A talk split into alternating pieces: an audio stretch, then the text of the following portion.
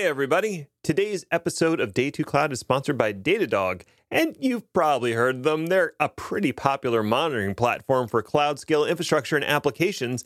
If you'd like to know more, you can visit datadog.com slash day2cloud and get your free Datadog t-shirt. That's datadog.com slash day2cloud.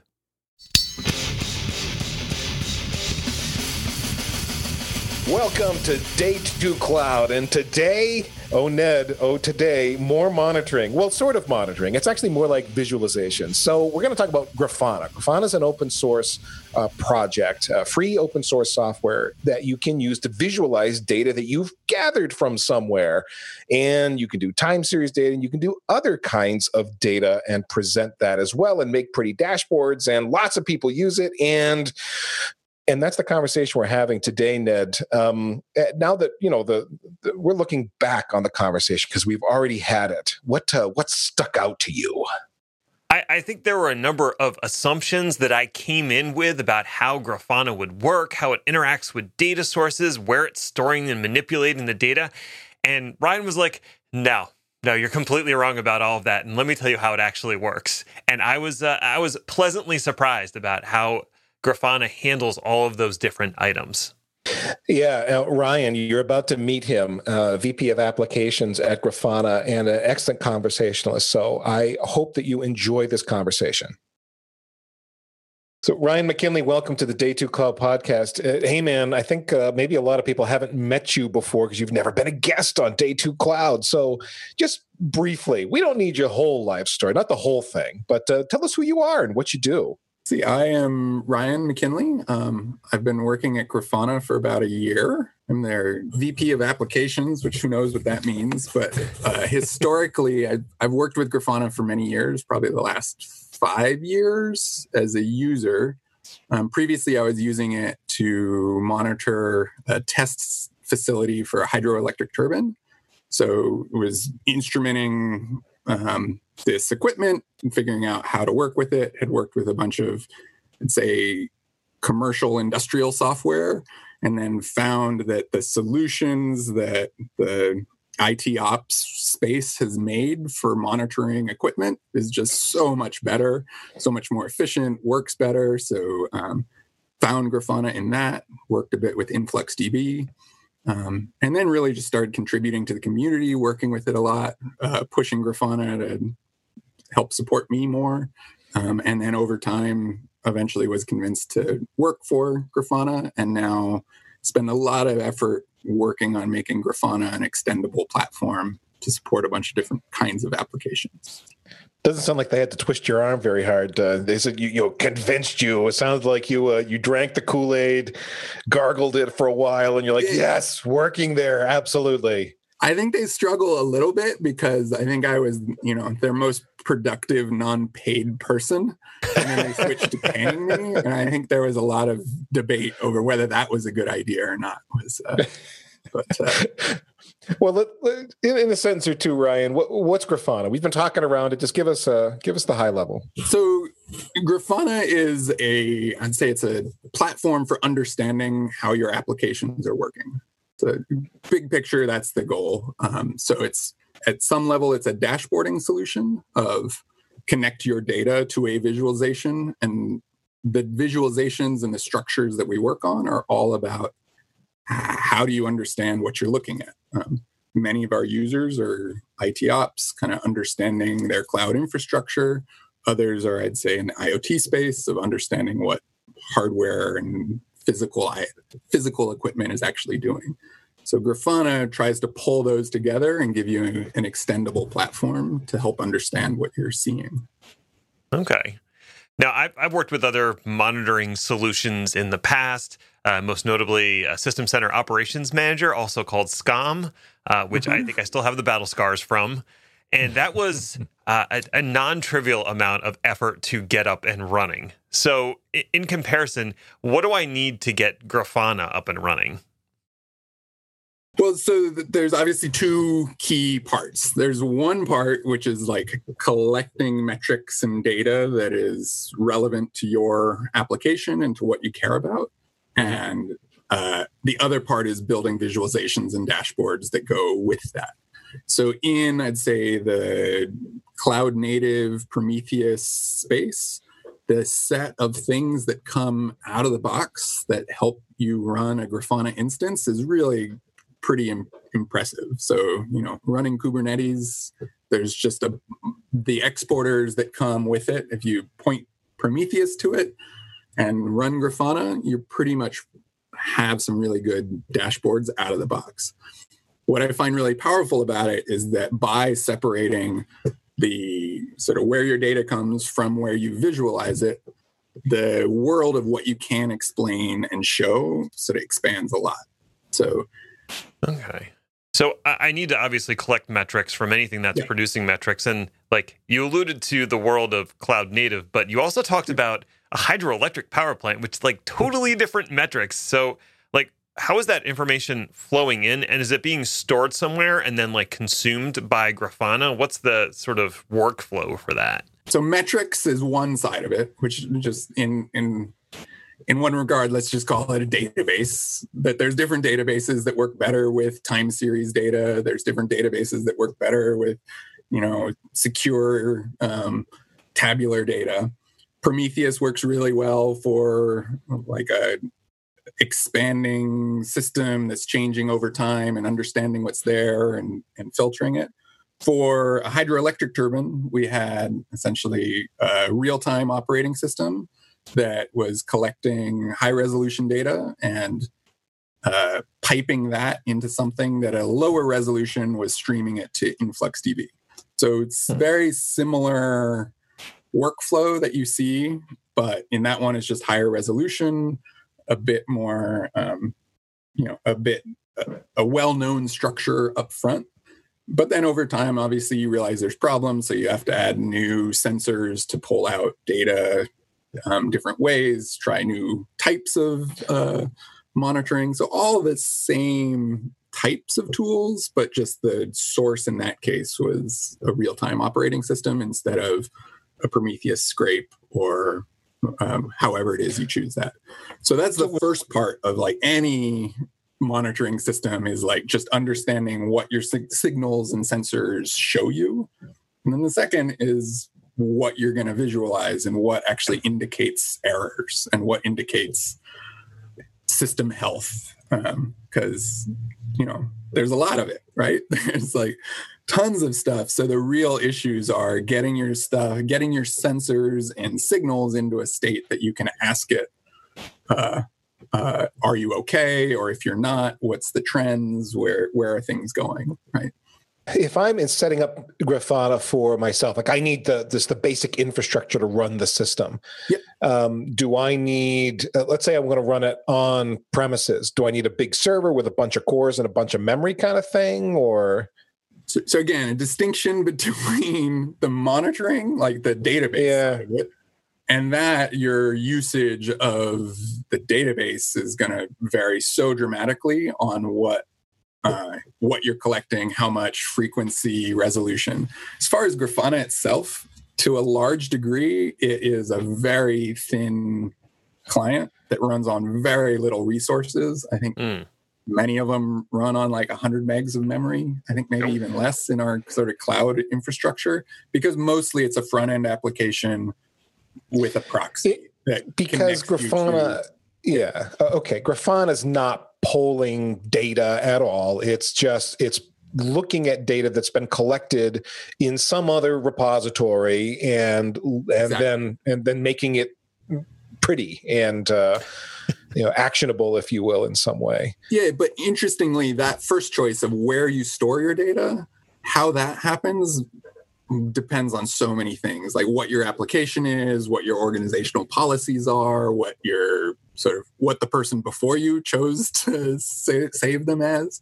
You know they also represent sort of migration paths of like we used to think this was a good idea. We now think this is a good idea. And you know i'll say both of those are probably reasonable choices but they change over time what's great about grafana is that as a front end and as an entry into that you can sort of we look at both of those we look at as many data sources as we can with a common kind of minimum schema. So, you know, is this represents a signal, it represents a signal with some labels.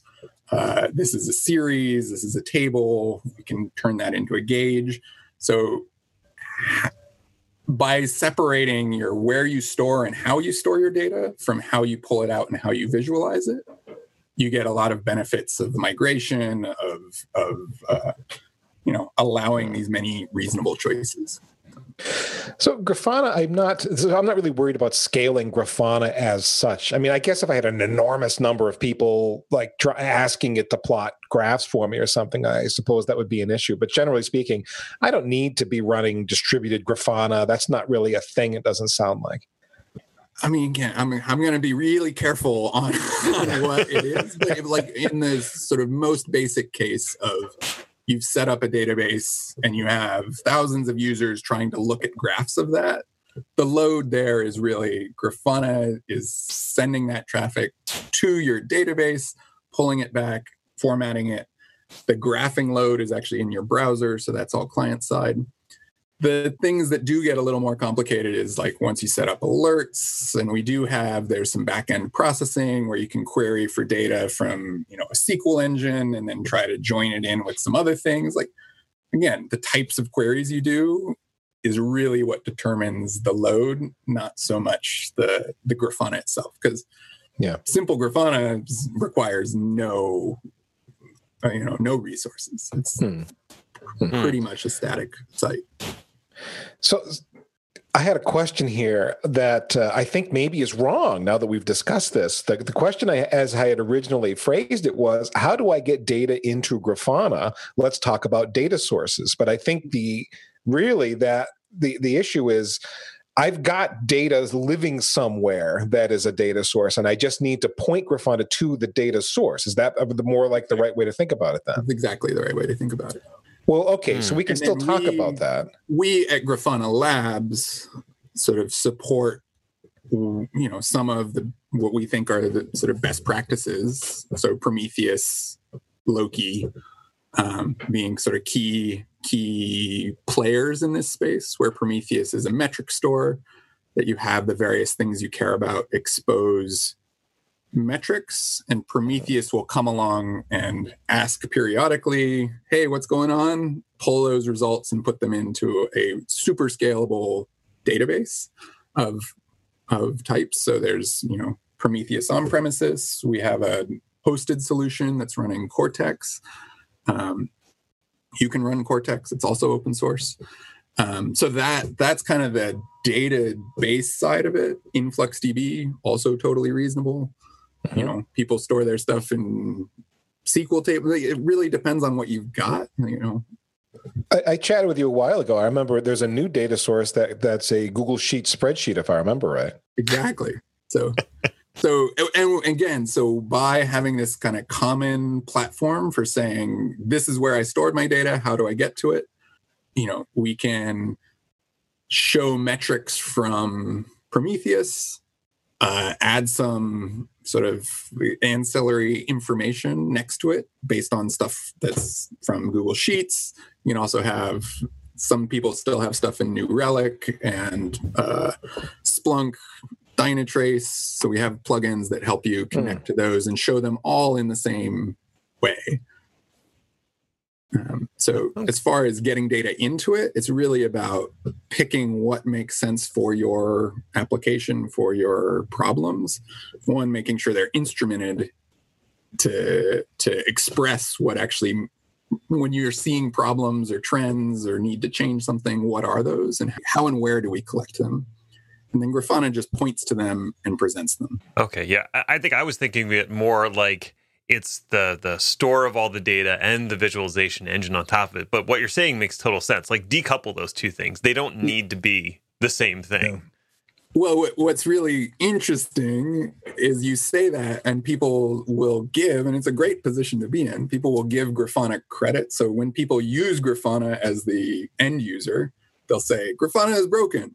But what they really mean is like you haven't scaled your InfluxDB in a way that the queries that were hitting it, you know, you build a dashboard that shows me, you know, it's, it's has a query that's written so that you see the last 15 minutes of data refreshing every you know 10 seconds. And then someone comes along and zooms it out to the last year of data with the same query. And you're like ah things like that become like grafana is broken but you know there is always this interplay of what are the data sources what are the lines. Um, mm-hmm. i think it's a great position to be in to have essentially be trusted as the source to that because i feel strongly that the choices of those of both the data format, how you structure it, where it lives, what process it goes through, that's going to change over time. Um, and there's so many ways of doing it that make a lot of sense. But, you know, uh, you have to live with it over time in another in another series and so grafana is the front end to help you see that in a consistent way Okay. Right. Well, this is this is day two cloud. So I'm curious to know: Do the major cloud providers, let's say uh, AWS, Azure, Google Cloud, do they have any special hooks or tie-ins, or can act as a data source in some way that uh, that Grafana can make use of? So we have out of the box kind of data source plugins for all the major cloud providers. So uh, Stackdriver, which is now I want to say cloud monitoring. I think they've got a new name. There's uh, uh, CloudWatch. Um, we're sort of increasing the set of Amazon services that are um, uh, that are coming out. So I'm actually right now working on a Timestream, the mythical Timestream, uh, Amazon uh, data source right now. Uh, there's Azure, um, sort of the whole Azure suite of metrics all can be exposed in Grafana out of the box. Okay. So, yeah, if I'm running Azure App Service and I want to pull the metrics from Azure Monitor for that app service, Grafana can do that and visualize something something cool for me. Exactly. You you install Grafana. There's a data source setting where you put in sort of where your workspaces are, and then we'll hit those cloud providers. So this goes back to your question of scale. It's like the scale that has to happen is really in those data sources. So when yeah. you're using the cloud data sources, that all kind of comes along. Um, right. Now, now we're pointing at all these different data sources, and I guess they can be structured in a lot of different ways, and some of the data could even be somewhat unstructured. So, is there some general guidance around data format, or like, do you have to write, I guess, plugins or something for Grafana to interpret different data sources and formats. All right, so you're you're getting to the heart of of you know I've always I've been super excited about Grafana for a very long time, but it's also uh, a super simple application and has been for a really long time. Like for a long its success is built out of essentially it was built as a connection to graphite uh, and showing you a graph that looks good really easily. Over time, other data sources essentially got expressed so that they could look like a graphite response, which is a set of series, which is a time and a value pair, right? Super simple, like no types, no nothing, like time and a value. So we could put some graphs along a line. And it's, you know, a good looking graph that works well. Um, that data model hadn't really changed. And then people would want to check, like, uh, oh, what's in a SQL table? And so we would make a SQL call and then just pump back essentially like, oh, okay, that's not really that's not really a series data. So it's just a dump of, you know, here's a an arrays of some arrays, but with no types at all. So every visualization has to figure out what it is and and format it however it thinks is necessary, which is really hard, which mm-hmm. I'd say has sort of totally hindered the diversity of those plugins. So they work really well for time series, and everything else is pretty rough. Um, hmm. The biggest change I've pushed for since joining Grafana is r- actually having real types. Um, uh, so we are now sort of in our latest release, so Grafana 7, which was about a month ago um, maybe two months. Time flies, but uh, the biggest change is that the underlying data model of this whole thing is it's we're using Apache Arrow's data frame. So a time series is the super simple data frame where you've got a time column and a value column. But when you do want to represent more complex data, it fits naturally into a format that I'd say a wider community than us has figured out. This is how we could represent a table of structured data. Um, mm. So I'm super excited about that. Though I'll say logistically, we're kind of at the edge of we now connect to data sources and return them in this format. But we're sort of beginning to do what happens when we add interesting metadata to it, like this hmm. query actually represents a gauge where the raw response from the query says that I'm a histogram. So now I, as a visualization, should just be a histogram instead of our historic model is query a time series. And then when you design the dashboard, you have to synchronize what your query was with your visualization.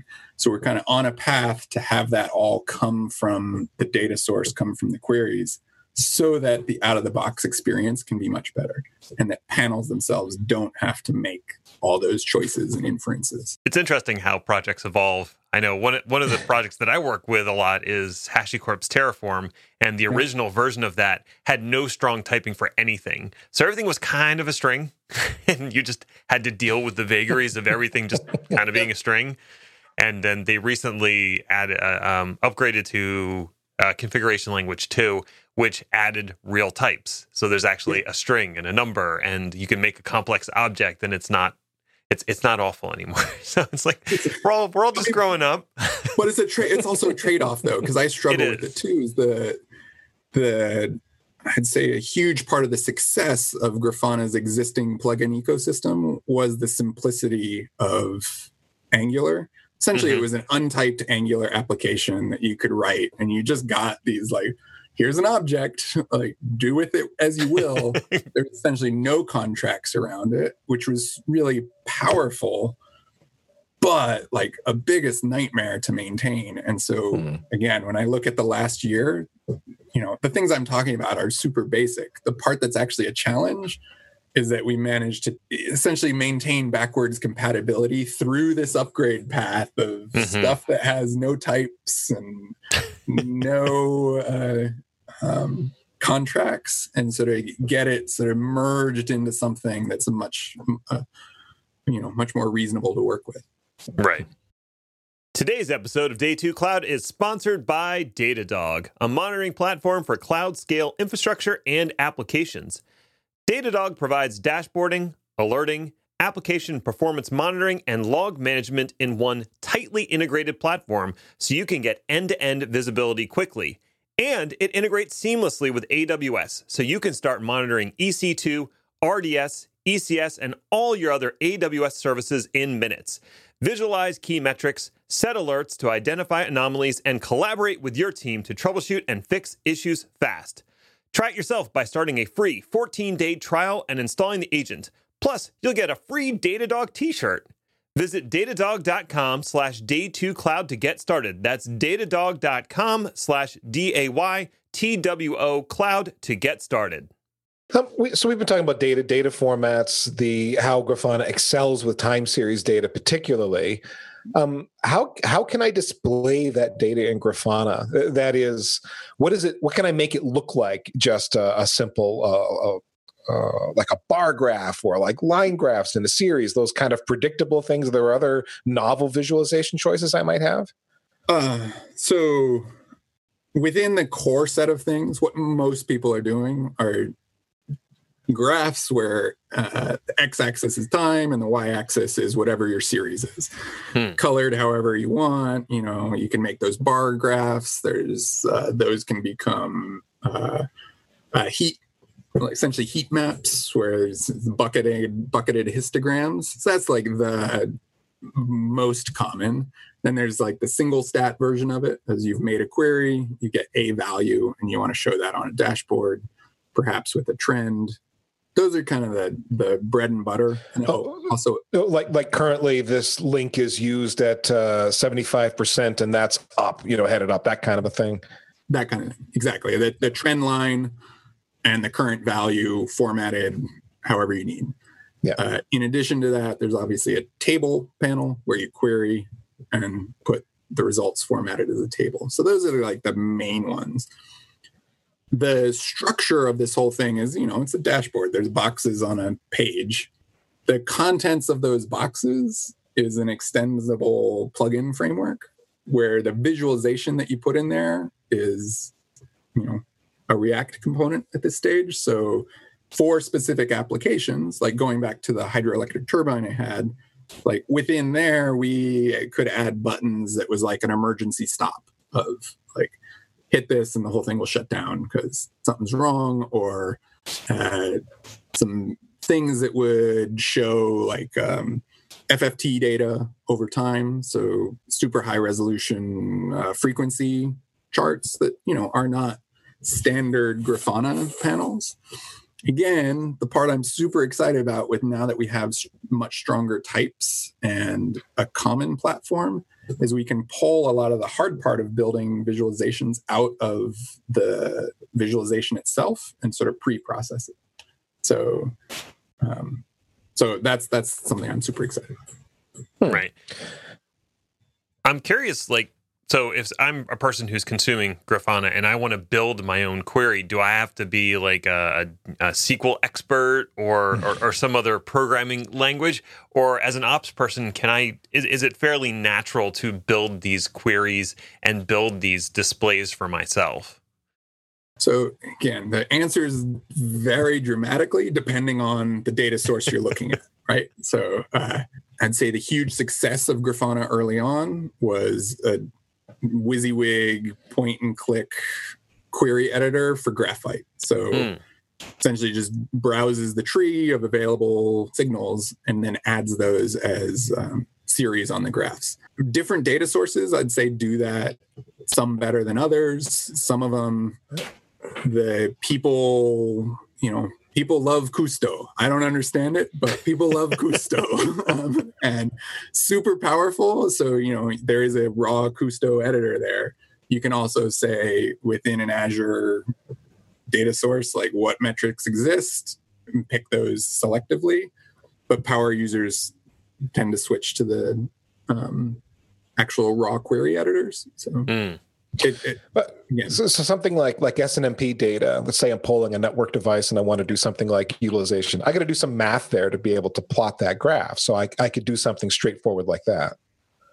So with SNMP, that's just telling you what the current state is, and you've got a data set that is coming. You know, a database is coming along, pulling that, putting it into Prometheus, putting it into Influx, putting it wherever you put it.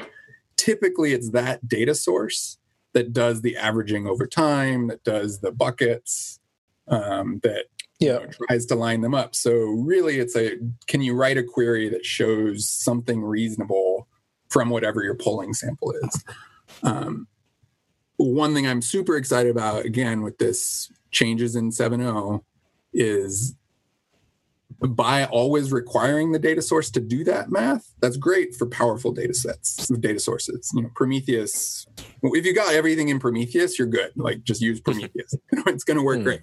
Uh, same thing for Influx. Like it's, a, it's got incredibly powerful languages. But if you're trying to do like, you know, here's some data from Prometheus, but I've got some constants stored in, say, Google Sheets, like, can you add those together? So, mm-hmm. you know, these were my thresholds that I'm looking at. Like, what's the difference between these things? Or other things that we're running into are things like, you know, I've got my same data that I'm sending both to New Relic and to Splunk. You know, it should be the same. And for the most part, it is. There are times where it's different. Uh, and those are actually interesting. It's like when it when does it when does it differ and what does that mean? So one thing I'm super excited about this framework now is we have a layer, they're called transformations, that essentially will do those queries in the separate data sources and then internally to Grafana we'll do some math on them. So okay. it sort of raises our bar of what you can do. You're crossing that line, Ryan. You're crossing the line between what Grafana does and what the data sources do. Exactly. It's, it's, uh, so I'm, I'm treading I'm treading carefully here. It's, mm, yeah. Right, right. But you're, you're describing a situation where you're pulling from multiple data sources and you want to do something with that information before you display it. And you can't rely on any one of those data sources to do that. So, where would you put that tool? You could try to pull it all into another, like a third data source and have that do the work. But now you're adding a whole new component and complexity. Or Which- you could just add it to Grafana. Like I, I don't know. It's a design choice, and I'm not sure which one is the right one. But I, I kind of like where the angle you're coming from with it. And I, I mean, again, I want to be careful to say that our choice here is that it's at the simple level because I think in a real system, if you're thinking really carefully about it, the more you can sort of have all your tools be in a database with a consistent language where you know if you're doing a query, you're actually hitting all the points. That's usually the right choice. Like if in Grafana, for example, when you query a series within a time range, and then we can show you the mean value within that. That mean value, is it based on the series that you brought back or is it based on the actual underlying points? Like those are two very different queries. And Mm. so it take like people need to understand their data and their infrastructure in order to know what that means. But it's also like how complex do you want to get, right? It's like I want to build a graph where I show some stuff by putting some simple queries there. And this transformations feature is kind of right on the edge. Mhm. And honestly, for me, it's really like what are this what is the minimum set of features that we need to build reasonable visualizations? Um, Hmm. Like I I think I think PromQL, I think you know uh, SQL. Those are always going to be way more robust languages. Um, but with transformations, we're looking at a way of like what are some simple operations we can do across results that help visualizations. Mm. Yeah. While not opening Pandora's box too widely. Exactly. Be careful there. Yeah, that's that's it's a tough. You've, again, you've crossed the line, so that the box is open just a crack. Yeah. But it has Well, been okay. the part that I just want to be clear. It's been open for a while. We're just, I think it's important to be clear about it. Um, because the difference of like querying a database and getting your results from there versus then processing those results, those are very different things, but we do it all the time. Right.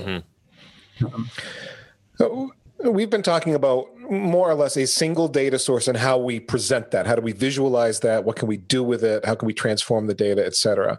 But it's not going to be a single data point we're necessarily looking at. There's probably a dashboard with a bunch of different data that's on the screen. Can you talk through Grafana dashboards, how people use them typically, um, just what comments you have?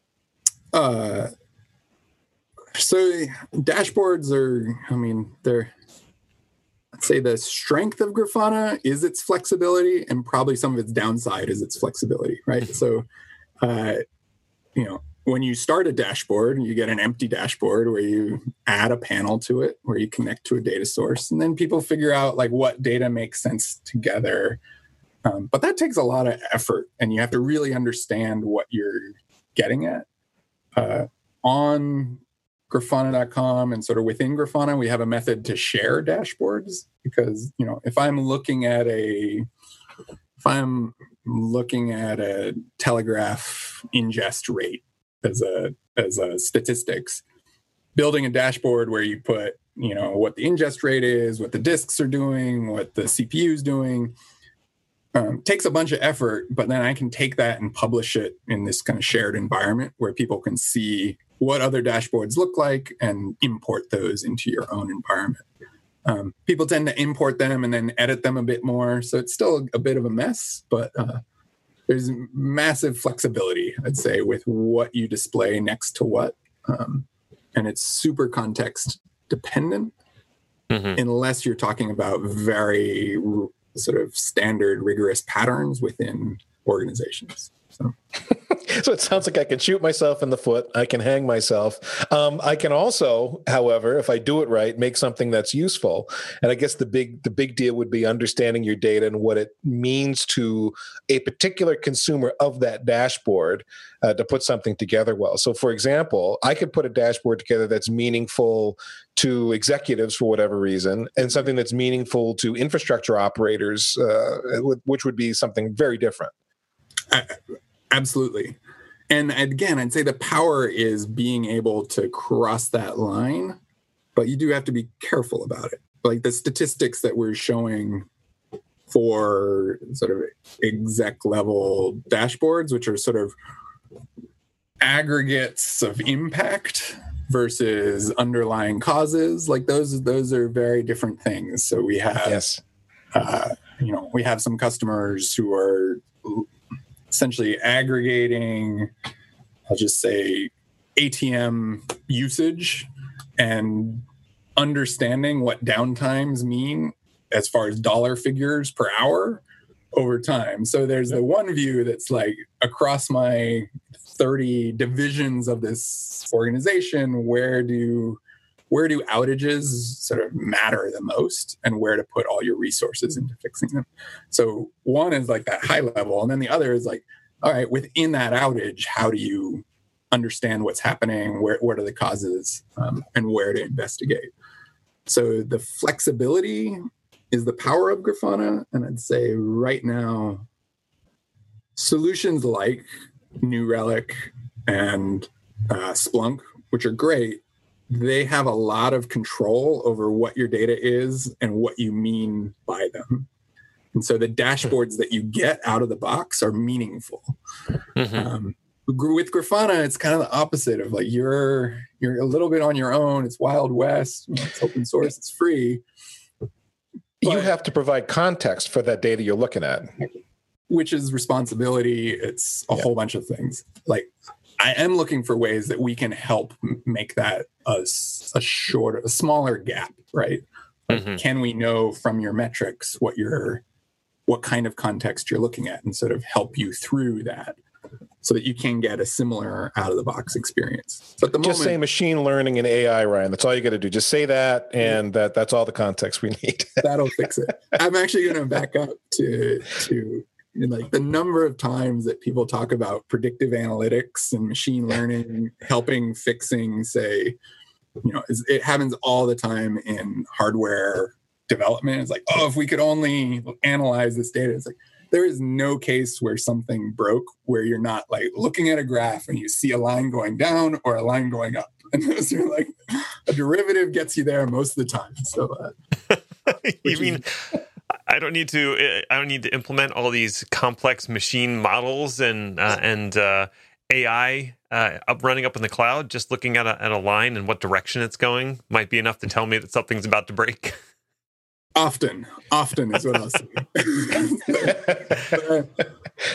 I'm sure there's value there. Um, I don't want to disparage too much, but uh, now the, the joke. I mean, honestly, that's how I came to Grafana. Was right. lines pointing up or down is really what you need in a context to know is something going well or poorly. Hmm. Yeah, yeah, if you've if you've taken statistics and you understand regression, you'll know that's like what ninety nine percent of the ML and AI stuff is doing. Is that that's it?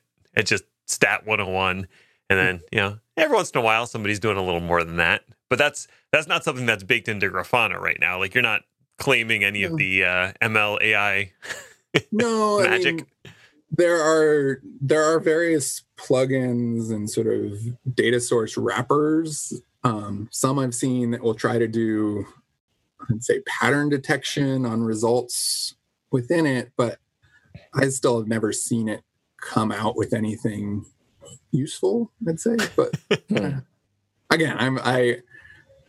The lines at which Grafana is kind of opinionated here is that you have data. You know, those data may be machine learning models, and then you want to visualize them and sort of some hooks in there. But I don't see us getting into a position of off like you know maybe there would be third party tools. I don't know.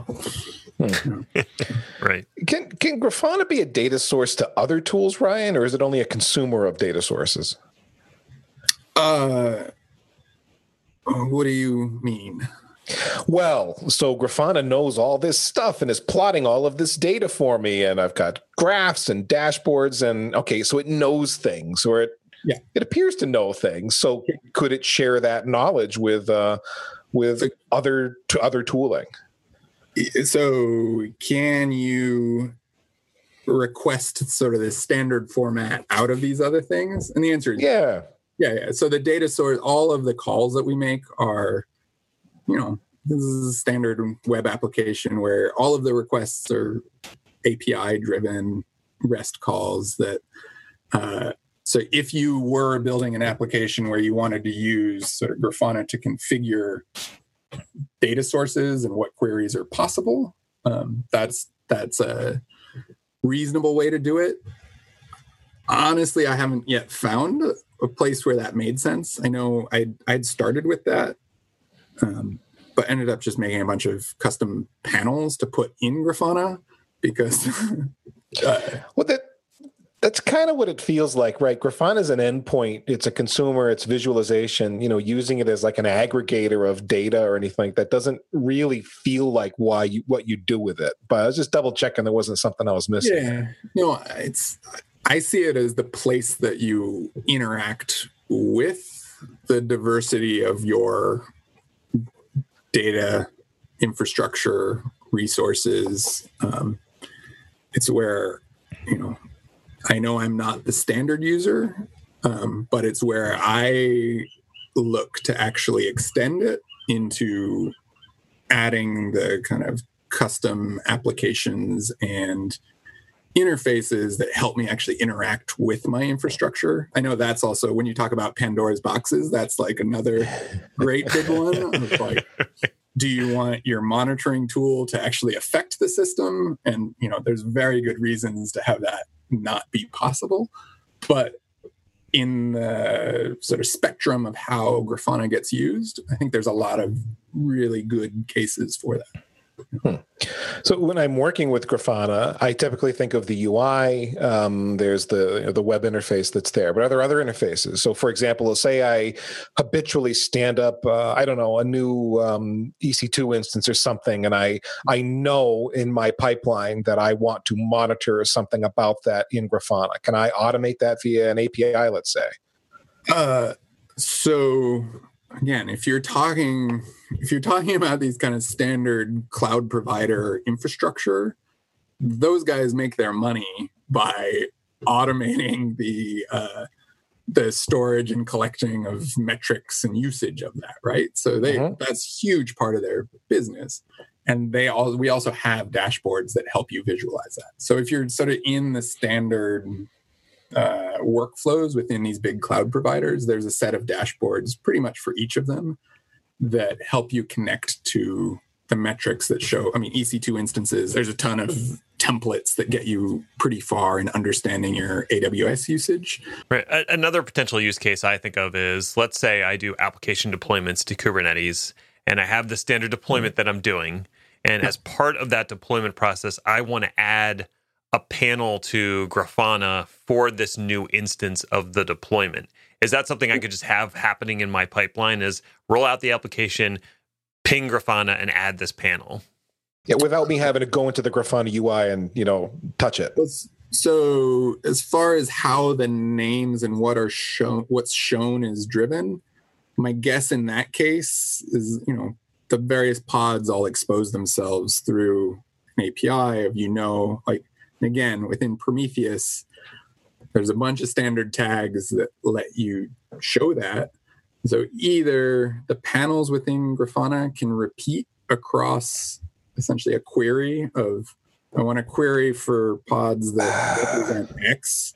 So you can drive the layout of your dashboard based on the X. Hmm. So you're describing what sounds like um, if you write the correct query it's going to auto discover new things because if yeah. you've written an overly restrictive query it would not but if you've written the query correctly yeah. then it's going to auto expand exactly effectively. And in, in particular with kubernetes where you're looking at resources that by design come on and offline like how do you represent those? Uh, uh, right is a pretty standard pattern where you wouldn't want to have to edit the dashboard to represent those. If you're talking about a new service that's like actually represents new behavior, that's a different question. Right, right. But if I just put the right annotation and label on my resources, and then Prometheus yeah. will know to scrape that, and then my panels or, or my dashboard is smart enough to understand that you're getting stuff from Prometheus, include this annotation or label. Exactly. Exactly. Okay. Um, we got it all figured so out I'd now. Say the effort, the effort that you would want to put in is more around like what services you're providing, and then yeah, not on the kind of operational this thing got added, that thing. Yeah. Yeah. Sometimes it's hard from when you come from an ops background to not think in terms of the device or the box or the thing. And oh, I built the thing today. Now I got to run over to the monitoring system and and tell it to monitor the new thing. You know, thinking about it in terms of labels and short life cycles is uh, is sometimes a, leap to make. Yeah, I, I, but that's I also the beauty of Prometheus, right? Right. That's, I think there's something even more to that when you come from the opposite is we're used to doing stuff in an imperative way. So do this, then do that, then do this thing. Yeah. And Kubernetes and a lot of this other stuff is all declarative. So you have to like switch your brain from no, it's not an imperative series of steps. It's declaring things properly so things just work. Yeah. it, it feels foreign when you're used to like banging away at a CLI to do things. the the one other thing I should actually bring up, but without before I forget about it, it's not it's not in my personal workflow, so I often forget about it. But I think it's a super interesting thing added recently. Is so Grafana has done log like metrics for a long time, log files, pretty straightforward. But recently we added tracing, so distributed tracing is a topic mm. we should also mm. um, consider is uh, so that's 7.0 we added uh, Jaeger, uh, support for Jaeger and Zipkin, which again, depending on the depending on your context, that's a really meaningful addition or not. So. Um, uh, uh, okay, that's not. I'm, I'm aware of what distributed tracing is. We've talked about it on the show a number of times. I got to say, I'm not making the leap here. How is Grafana helping me with distributed tracing? Uh, it is the a viewer. So it, when yeah. when looking at an incident, so assuming you're actually using, uh, uh, you know, you're using Prometheus, you're using say Loki, and you're using say Zipkin or or Jaeger, right? All three of those things, if your logs reference a trace ID, mm-hmm. for example, which most of them do, in the same interface, you can go from a graph that shows you some spike, zoom in on it, you get to log files that represent the same time space. Zoom into that, clicking on a log line with a trace ID in it opens up the trace view right in line. So essentially those the, the the metrics, logs, and tracing kind of all in one view. Hmm. Unified vision of that debugging pipeline. Well, that, that's kind of a big deal. You made that point, though, because we've been talking in this show mostly about time series data. You just described the Grafana with a whole different visualization ability. Not that you didn't imply that it can do other sorts of visualizations of the time series. You did say that it could, but that's a really concrete example of what Grafana can display for you outside the bounds of the very typical time series data that most of us think about. Yeah, absolutely those three are pretty close to time series data. You know, logs logs within time range is you know it's a string attached to a time series. Like I, the ones I get really excited about that are non-time series are is sort of aside like operational. Uh, um, but l- logs, metrics, and tracing all unified is a is a super powerful story. Distributed yeah. tracing, I think, is is a growing. I mean, you guys know way more about it than I do, but um, it's growing, it's complex, where it's useful. Uh, I, it's complicated. so. so I, I, think we've touched on most of them, but is there any any other big changes in Grafana Seven that you want to bring up? Because it seems like you're pretty excited about this release. Uh, I'm both. I feel a little exposed because it's one I I I pushed for a lot of very major changes to it. Um, I hope I didn't move too much cheese, um, if you know the expression. yeah. uh, because you know, like I, I, acknowledge Grafana is a very beloved platform. Uh, you know, super widely used, and changing it. I want to be careful that I'm not changing it because I'm this. Pushing it towards something that it's not. Um, mm-hmm. So I get a little, I get a little cautious about that. But I, I am super excited to be adding these constraints around like what can we do to make more powerful visualizations. Um, I think some of the pushback is like it's a really it's a tool that's worked really well in very simple cases for a very long time. And adding complexity is adding complexity, which is dangerous, which makes it a little more confusing. Um, so I'd say one of the other main changes, it's not, I'm not going to say it's a main feature, but if you've used Grafana much, the graph panel is like where everything is. Like graph panel is incredibly powerful and it had this concept of series overrides. So it was a you query for data, you show it in a graph, but the graph panel specifically, you could say, okay, my graph that has label X, I want it to be colored differently and uh, change how it looks. So really powerful, but also pretty low level.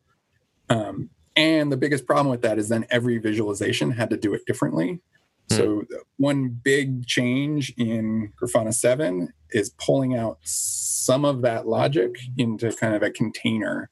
So there's a general concept now of fields and field overrides. So field being essentially a column in a table um, with a bunch of properties that go with it, and a generic framework for doing those same uh, uh, sort of data specific configuration that works across panels. So if I set units, it works in the graph panel and a gauge panel and my custom panel. Um, and I don't have to redo that logic. Hmm. That's, you know, maybe a little in the weeds, but it sounds really useful if if you are customizing a lot of things. Here's here's one place to make the bulk of your customization and then you can tweak things as needed. So you're you're saving people time. And it's all about time and hmm. importantly, the one so it's still big push I'm aiming for is Grafana traditionally, I'd say, is a query to a data source that gets back very poorly typed data where all of the responsibility is in the person designing the dashboard, right? Mm-hmm. when you're designing the dashboard, you have to know what the units mean, you have to know what you want it to look like. So the query visualization isn't entirely up to you. Trying to push some of that responsibility much further down. Like can the data source itself say what its units are? Can the data source itself say it's a gauge? Can the data source mm. itself say that? All right, if I can't define that in the panel, can I configure that like across my whole organization? When I see some, something that is CPU, I know I want it colored as, you know, turquoise. I don't know, whatever, whatever it is. Like when I see certain fields across my whole infrastructure, can I see them in certain ways?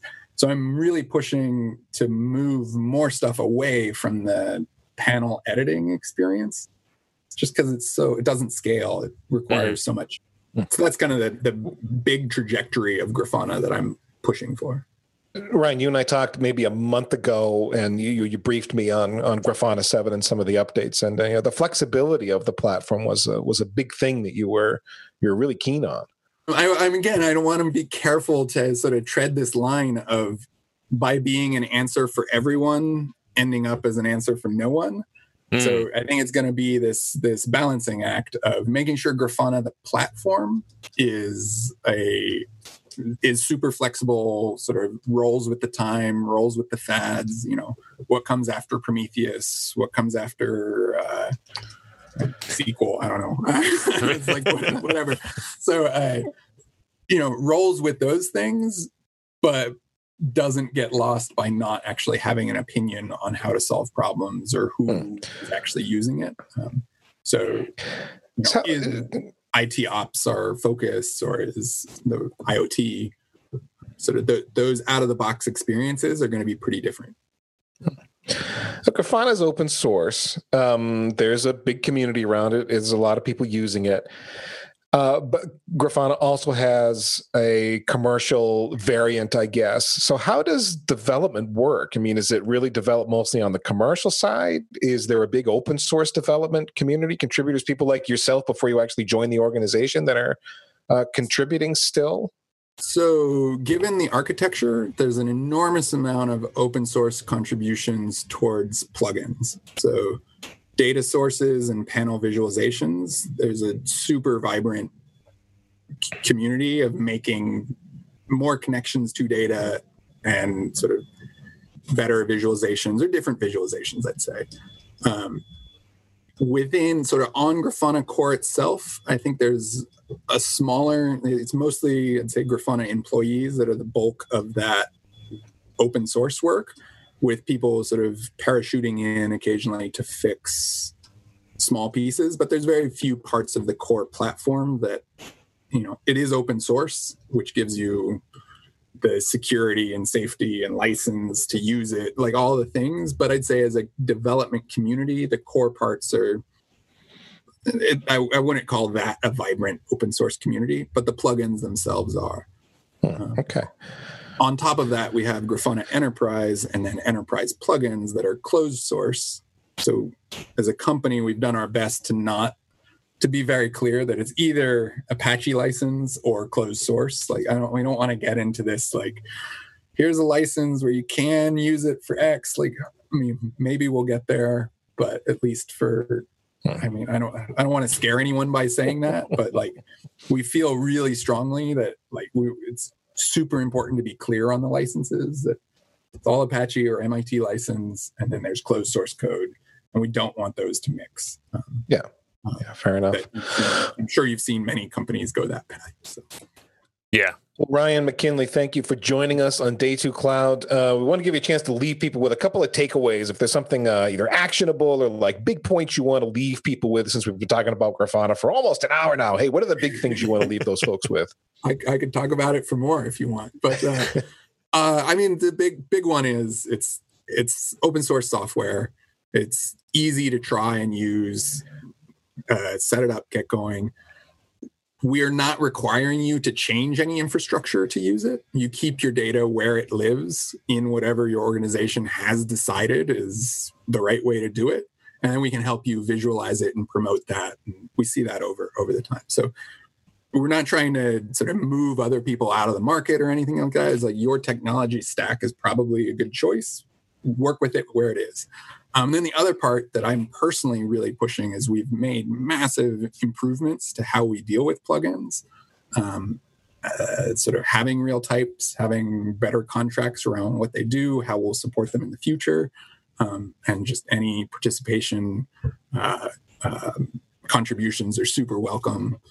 Um, you can find me online no problem.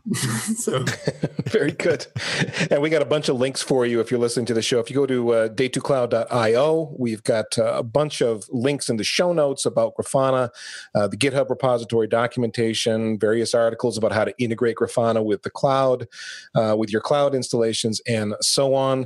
Uh, so thanks again ryan for being on the show. And our thanks to you for uh, for tuning in. Virtual high fives. And if you have suggestions for future shows we would love to hear them you could hit either of us on Twitter, either of us being uh, me, uh, Ethan Banks at EC Banks on Twitter, or Ned Bellavance at Ned1313. A couple of ways you can stay in touch with our community here at Day 2 Cloud, which is part of the Packet Pushers Network. Uh, the first is the Packet Pushers public Slack group, packetpushers.net slash Slack. And the second is the Packet Pushers weekly newsletter, Human Infrastructure Magazine.